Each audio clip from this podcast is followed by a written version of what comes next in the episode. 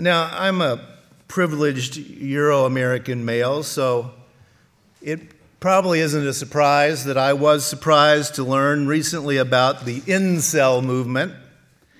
Incel is short for involuntarily celibate, and apparently, the young man responsible for a terrorist attack in Canada that left 10 dead was active in this online group. I'm surprised not at the rage and misogyny that the group exhibits. That's part and parcel of adolescent male culture, unfortunately. But I am surprised by the fact that such a group exists in the form that it does exist. Murderers have often been called loners, but now it appears those loners are part of online groups. Social movements have gone micro and overt. The 20th century social scientist Erich Fromm would not be as surprised as I was, I think. Having watched large parts of Europe descend into fascism during the 1930s and having escaped Nazism, Fromm closely studied why such a turn had occurred. His answer is a book titled Escape from Freedom. The thesis of Fromm's book is, and excuse the sexist language of the time, quote, that modern man, freed from the bonds of pre individualistic society, which simultaneously gave him security and limited him, has not gained freedom in the positive sense of the realization of his individual self. That is, the expression of his intellectual, emotional, and sensuous potentialities. Freedom Though it has brought him independence and rationality, has made him isolated and thereby anxious and powerless.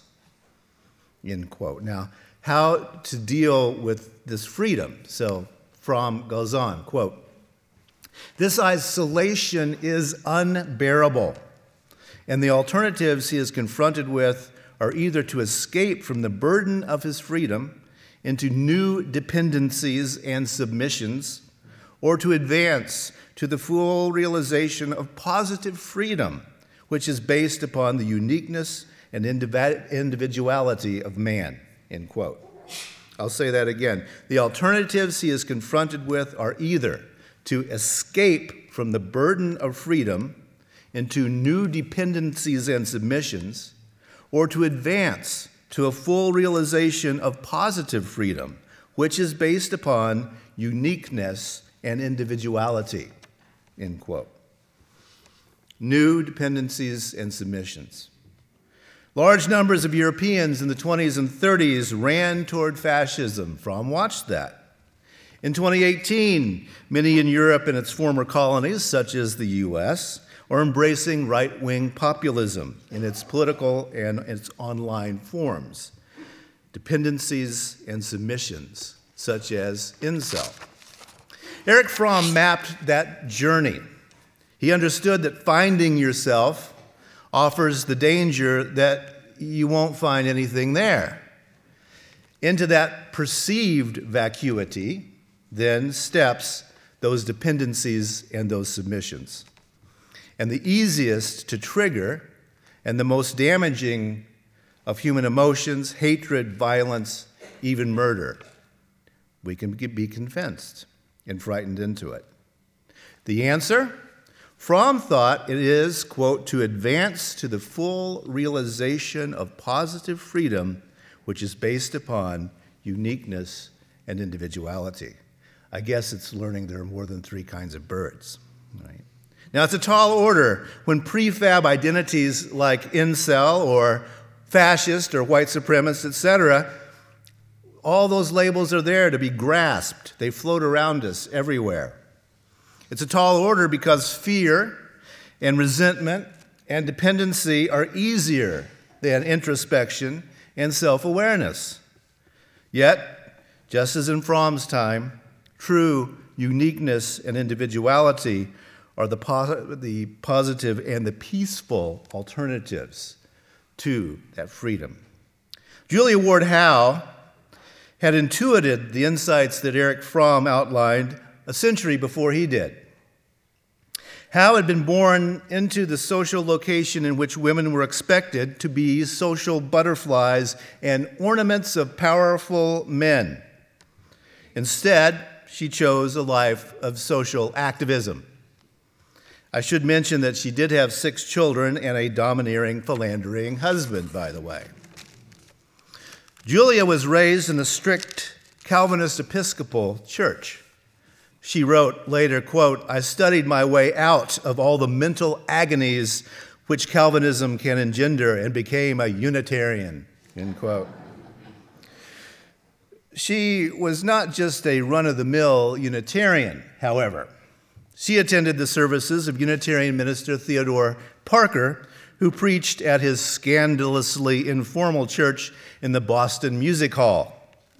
Reverend Parker was, parenthetically, so unpopular with his Unitarian ministerial colleagues, both for his liberal religious views and for his denunciation of slavery, that he was forced to preach his own installation sermon. No one else would attend. Both Parker and Howe knew something well, however, and that is religion is not the snooze button on life's alarm clock. Religious thinking is not about saying, oh man, I love my sleep. Religion and philosophy are the alarm on life's alarm clock. You wake up or you don't.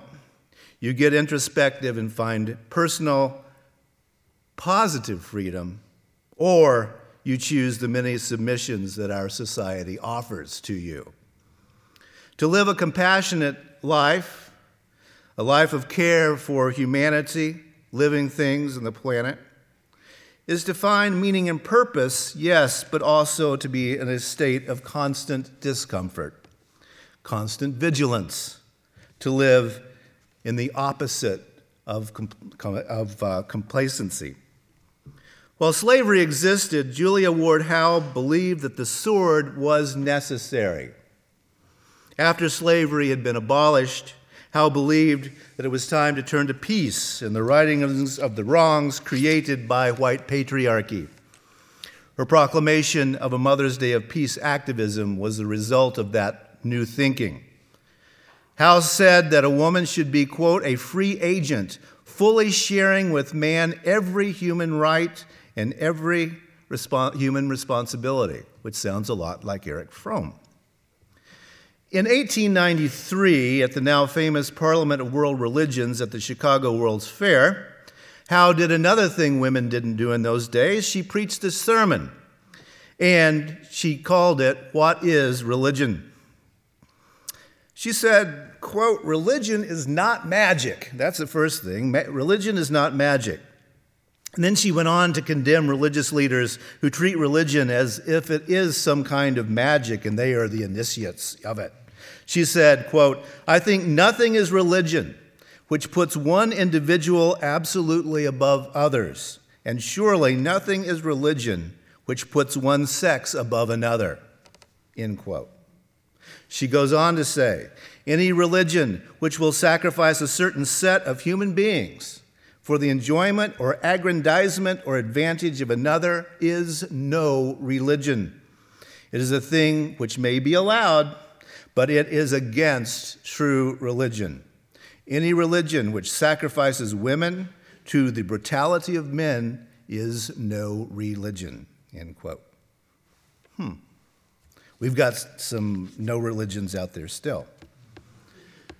Julia Ward Howe may have been a bit naive when she wrote the Battle Hymn of the Republic. She was 43 years of age at those, in those days. Uh, you know, the grapes of wrath and the fateful lightning and the terrible swift sword that we sang in grade school, perhaps. But at age 74, when she spoke at the Parliament of Religions, she had been through the wringer of American politics. It was Reverend Parker who first used the phrase the arc of the universe and speculated that it bends toward justice. But Parker was dead before the Civil War even began. It was Julia Ward Howe who saw that the abolition of slavery did not bring equal rights or equal opportunities to those former slaves. Howe saw African American men being disenfranchised from the vote in large parts of the United States, even as white women got closer to voting rights. In Howe's day, the immorality of racialized slavery was stopped in the United States, but the genocide of the native population went on, and patriarchy went on, and African Americans slowly lost the freedoms that they had gained by war. Perhaps Howe finally realized that thinking that we will ever get to that promised land called a just society is a fool's paradise. But she also realized we can't stop trying. I think Howe saw just how complicated a proposition gaining and living into freedom really is. She gained her fame from writing a song that glorified violence, but she lived to see how little had changed through that violence. She wrote, The sword is not the balance of justice, requoting her words from that fateful, terrible sword, too. The sword is not the balance of justice. She died before women won the right to vote, but her lesson reaches to us across the years. And it's, not, it's that not only is patriarchy never going to smash itself, as we say as our title today, but that our values are the alarm, not the snooze button on life's alarm clock.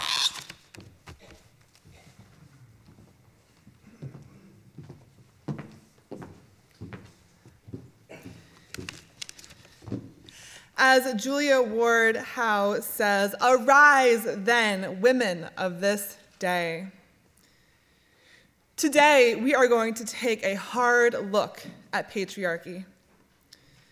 And in doing so, there are so many strong female identifying people I want to celebrate on this day, Mother's Day. Married moms and single moms, moms who don't conform to gender norms, moms of color, moms who are middle class, who are upper class, and who are impoverished, old moms and young moms, moms who are no longer moms, women who never wanted to be mothers, women who wanted to become moms but couldn't. I want to lift up those who have moms, those who have lost moms, those who have relationships with their moms, and those who don't. You are all held today. And in lifting up all of you beautiful people in this room, I want to explore why motherhood is pushed upon us at all. As a young woman in my late 20s, I can say I see this pressure regularly. I see my friends and colleagues dealing with this pressure regularly, at least the ones who identify as female. Now, I always saw myself as having children, but recently I had a revelation. I asked myself, do I really want to be a mom? Do I? This was a new question for me and a new way of thinking. And even at this thought, I felt a grief and a fear because for all my life I heard that I would be a mother. Motherhood is ingrained in our culture and in cultures throughout the world. While there is a slow shift in culture, often women are primed to be mothers and socialized they think they belong in the house cooking and cleaning. We live in a culture of patriarchy. Men hold the power. In this society with gender norms, people who identify as women face challenges due to this patriarchy, such as feeling a woman is only worth her looks, being scared to walk to her car at nights, not getting a job she is qualified for, making less than a man, or having men dictate birth control laws. Folks who identify as female face this every single day. Women are socialized to feel less than. Gender norms are established culturally and begin at birth, whether this is through gendered toys like Barbies, Gender roles learned at school or in movies, books, TVs, roles learned through peers and family members. This socialization and impact of culture is everywhere. Take a look at commercials. Commercials show us proper gender norms, women portrayed as mothers cleaning up their child's messes with top of the line paper towels, or women who are portrayed as mothers using laundry detergent to clean up their children's stained t shirts. Chimamanda Ngozi Adichie, a Nigerian author, writes, and note that there is gendered language. We teach girls to shrink themselves, to make themselves smaller. We say to girls, you can have ambition, but not too much. You should aim to be successful, but not too successful. Otherwise, you would threaten the man. Because I am female, I am expected to aspire to marriage. I am expected to make my life choices always keeping in mind that marriage is the most important. This statement emphasizes that girls are to submit to men, to be less than men, and to aspire to be of use to men. It emphasizes succinctly so much of our culture, so much of the less than that we know so much about. Gender norms permeate into all cultures. National Geographic recently offered voices of nine year olds who identified as female from around the world. The words of these children show how early in life women identifying folks understand the power of patriarchy in cultures around the globe, highlighting patriarchy in politics and in beauty standards. Tommy Warbonet of South Dakota tells the magazine The worst thing about being a girl is that you can't do the things that boys do. Like, it kind of bothers me how there was not one girl president. This young girl's statement clearly points at the immediacy around our leaders being overwhelmingly male. While worldwide things are improving, 50% of countries globally have been led by female, up from 38% in 2006. There is still a lot of work to be done. Listen to the voice of Fang Wang, a nine year old girl from China. Sometimes I secretly help my brother on the farm. Mom whacks me when she finds out. She says that girls who do these things will grow calluses on their hands and become ugly. Young Fang feels the societal pressure for beauty. Another young girl already sees herself as a sex object. Noir of Kenya says, You are seduced wherever you go. You are chased by men. If you go to fetch water, you are chased. If you go to collect firewood, you are chased. None of these quotes is unique to the culture the children represent. Young Noir's sentiments are echoed in the Me Too movement taking off internationally. There are numbers behind this statement. 120 million girls around the globe have experienced sexual violence.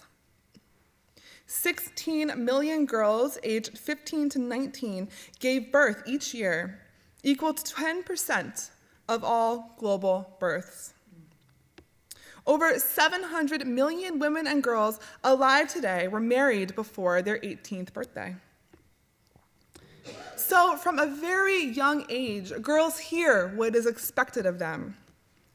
Whether they hear this from a cousin or a friend or a TV character, girls everywhere are hearing these narratives. And this socialization highlights motherhood. Being a mother can be a beautiful experience. It can be life altering, life affirming. And being a mother can be hard. Choosing not to be a mother can be extremely rewarding life. It can also be hard. No matter what, all of these women are here today and in this room. And all of these women have been socialized to be less than. But things may be beginning to change. Nine year old Michaela McDonald from Ottawa, Canada says, There isn't anything I can't do because I'm a girl. Everyone is equal. There is always the same amount of opportunities for everyone, but in the olden days, everyone wasn't equal. Let's take hope from Michaela and work together to smash the patriarchy. Let it be known the work we still have to do. As Howe says, arise then, women of this day. We need to come together to dismantle these gender binaries and gender norms and empower all young children. We need to compliment children not on their looks, but on their abilities, and encourage children of all genders to follow their dream jobs, not the jobs prescribed to them by their gender. It is important to encourage kids of all genders to be kind, to encourage female identified folks the value of being competitive and assertive, and allow male identified children to be emotional, to teach equality, to model equality, and to fight for equality. No one is less than. So let's gather together and smash the patriarchy for this new generation.